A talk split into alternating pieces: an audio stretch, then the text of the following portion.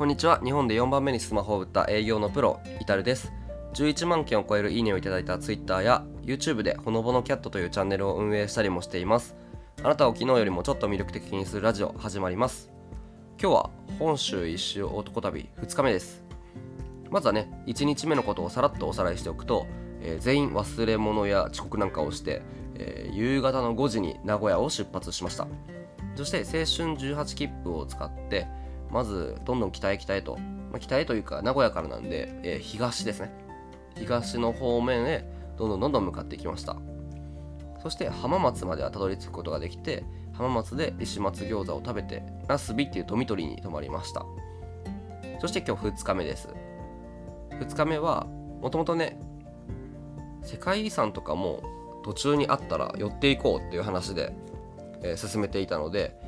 那須美を出てまず富士山の方面に向かってで富士山を横目に世界文化遺産の白糸の滝白糸の滝に行こうということで白糸の滝に、えー寄っていきました。でここが本当に想像以上の見応えと水の綺麗さに感動しましたね。すごいマイナスイオンが出ているというかあのナイアガラの滝みたいな感じになってるんですよね滝といっても。でナイアガラの滝みたいになっててで水がね本当に透明なんですよ。あまりにも透明でスマホとかをこうドボンと水につけて映してももう本当に透き通って遠くまで映るんですね。で水がまた冷たくって本当に気持ちいいところだなっていうのを感じたのを覚えてます。でねここでもうあまりにもリラックスしちゃってで僕らも本当にいいとこだねここって話しながら。で今後はどこに向かおうかと。まずは東の端岩手県の戸ヶ崎を目指そうっていうことで、えー進めていたんですけれどもそういうことをね相談しながらあの瓶のコーラが売ってたんで瓶のコーラをピシッと開けて瓶のコーラをその大自然の中で飲んだのがすごいね。あ気持ちよかったですね。もうなんあれなんでしょうね。瓶のコーラってやたら美味しく感じません？ペットボトルと別に味は一緒のはずなのに瓶で飲むだけでやたら美味しく感じますよね。それがまたね富士山のえ麓の白糸の滝で飲むっていうことでめちゃくちゃ気持ちよかったですね。でそんなこんなでゆっくりしてたらバスを逃しちゃって。であれああいうところってねバス1本逃すと1時間待たなきゃいけないんですよ。で僕らは今後の先行きがね見通しが立ってない中でどんどんどんどんひたすら東へ東へという風に進んでいってたのでこの1時間の街がどういう風に影響していくかとかももう分からなかったんで結構怖かったんですよね。ちゃんと日程内に帰ってこれるのかとか。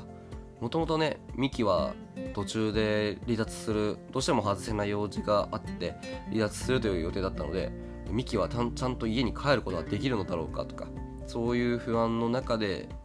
バスを1時間待って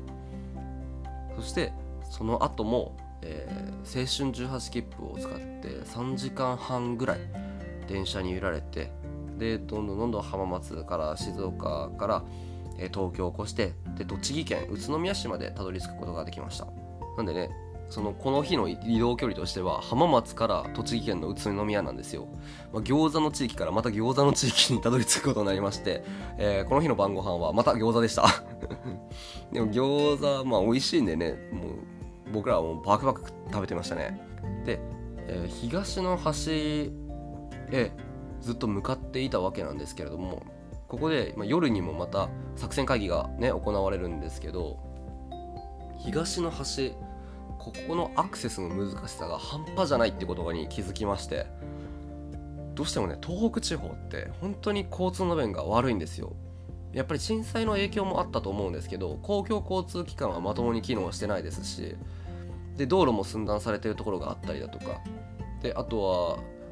車で移動するにしてももう移動距離がとてつもない距離になるというのがありまして東の端へ先に行くよりもまずは北の方を目指した方がいいんじゃないかということで北の端の大間を目指すことにこの日の夜の会議でなりました。でおそらく3日目に関しては今栃木県まで来ましたんでどんどんどんどん北へ北へと向かっていかなければならないのでおそらく3日目は移動がメインになるのかなというところで3日目の移動プランについて必死で3人で作戦会議をしました。ということでね2日目は割と順調に進んでいったんですけどもえっ、と予告としては3日目が結構いろいろと問題が起きました。ミキが体調不良になったりだとかまあ、あとはね東北地方って奥羽山脈っていうのがね通ってるんでね奥羽山脈もう本当にここのね山脈があるせいで交通の便が非常に悪いんですよね。